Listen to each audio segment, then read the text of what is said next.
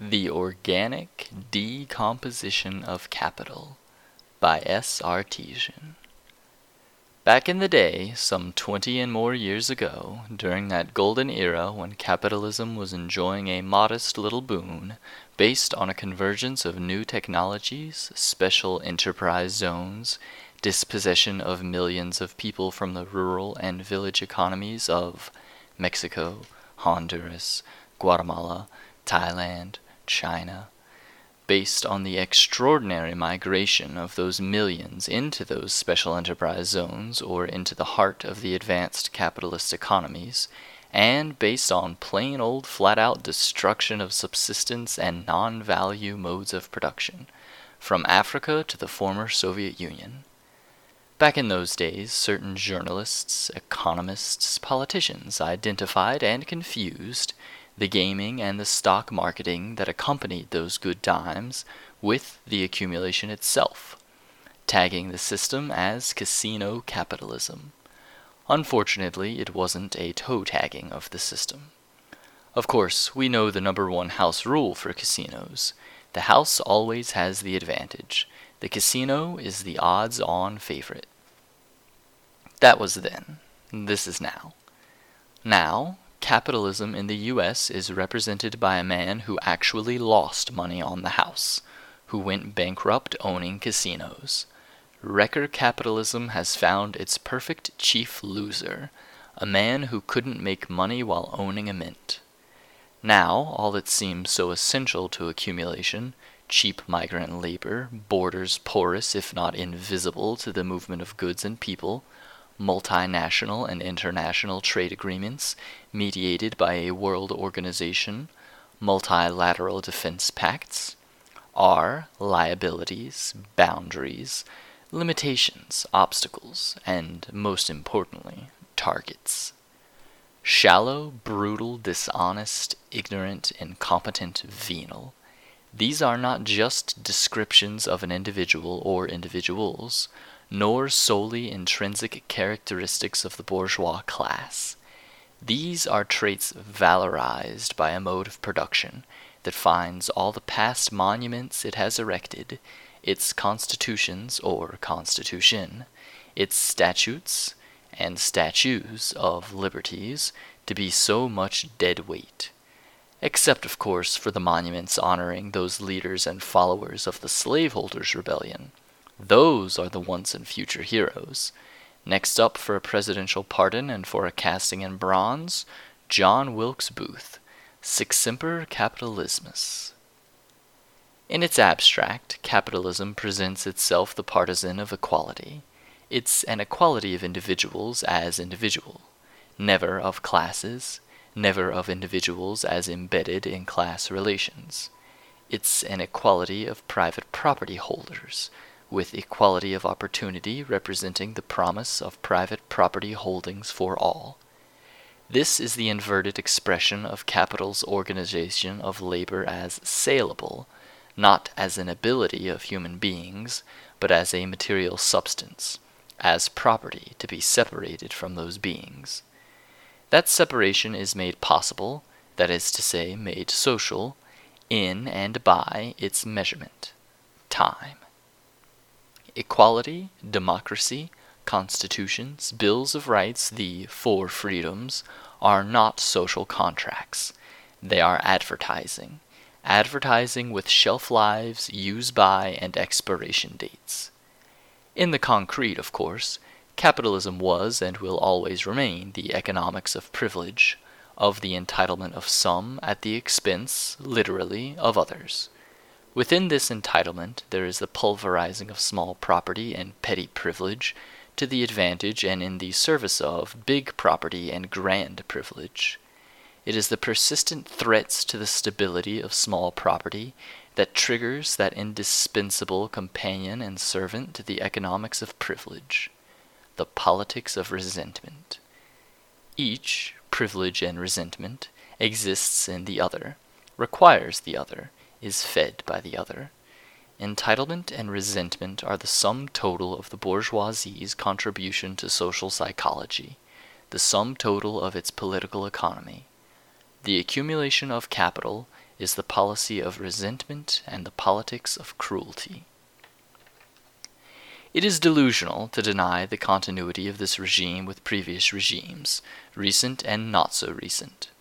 We find the same coalition of billionaire hedge fund psychopaths that financed Bushes 1 and 2 finance the current regime.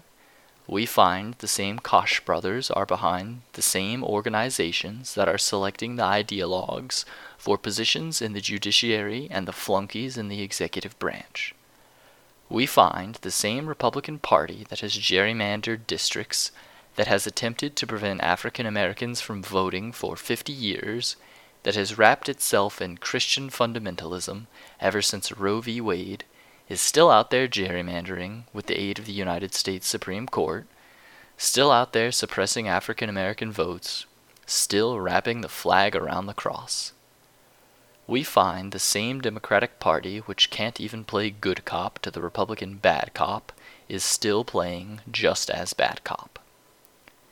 We can find the same current of anti intellectualism pervading politics throughout U.S. history.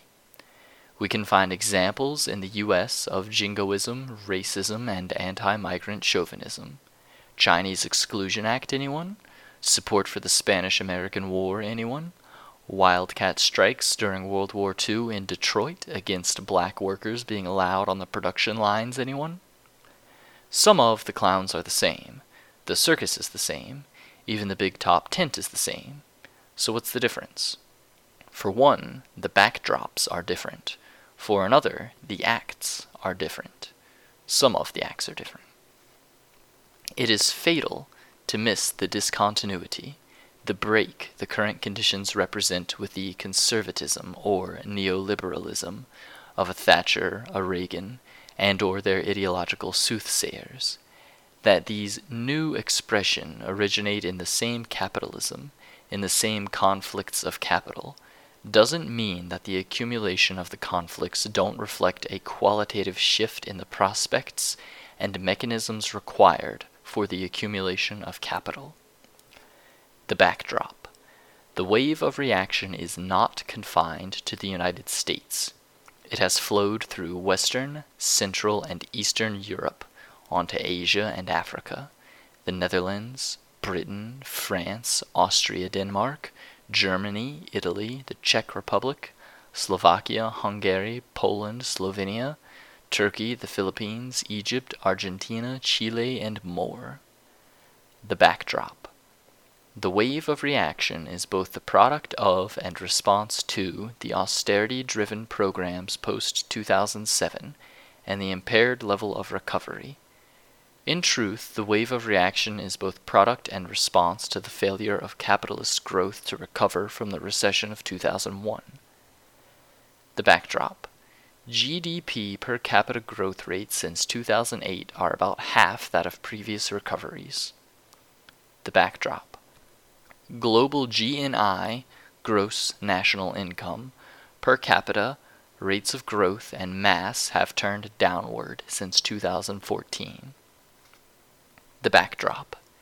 In the United States, median personnel income for those aged 55 to 69 years has remained at the year 2000 level, while for those aged 25 to 54 years, the median personnel income has declined since 2000 attacking labor internationally for 40 years, having, under the guise of a war on terror, a war on drugs, a war for every circumstance, has created a flood of refugees and migrants. Capital flips the script on Proudhon's assertion that property is theft and proclaims that migrant labor is a crime. The suppression of all labor requires the criminalization of the most vulnerable sector of the class of laborers. The Act. Hungary's parliament passes a law making aiding a refugee a criminal offense. The Act. Italy's Minister of the Interior wants to take a census of Roma people to determine which ones are legitimate and which will be subject to deportation. The Act the head of the CSU, Christian Social Union, and the state government of Bavaria, and the premier of Austria call for an axis of the willing from Berlin to Vienna to Rome to stop migration. The act.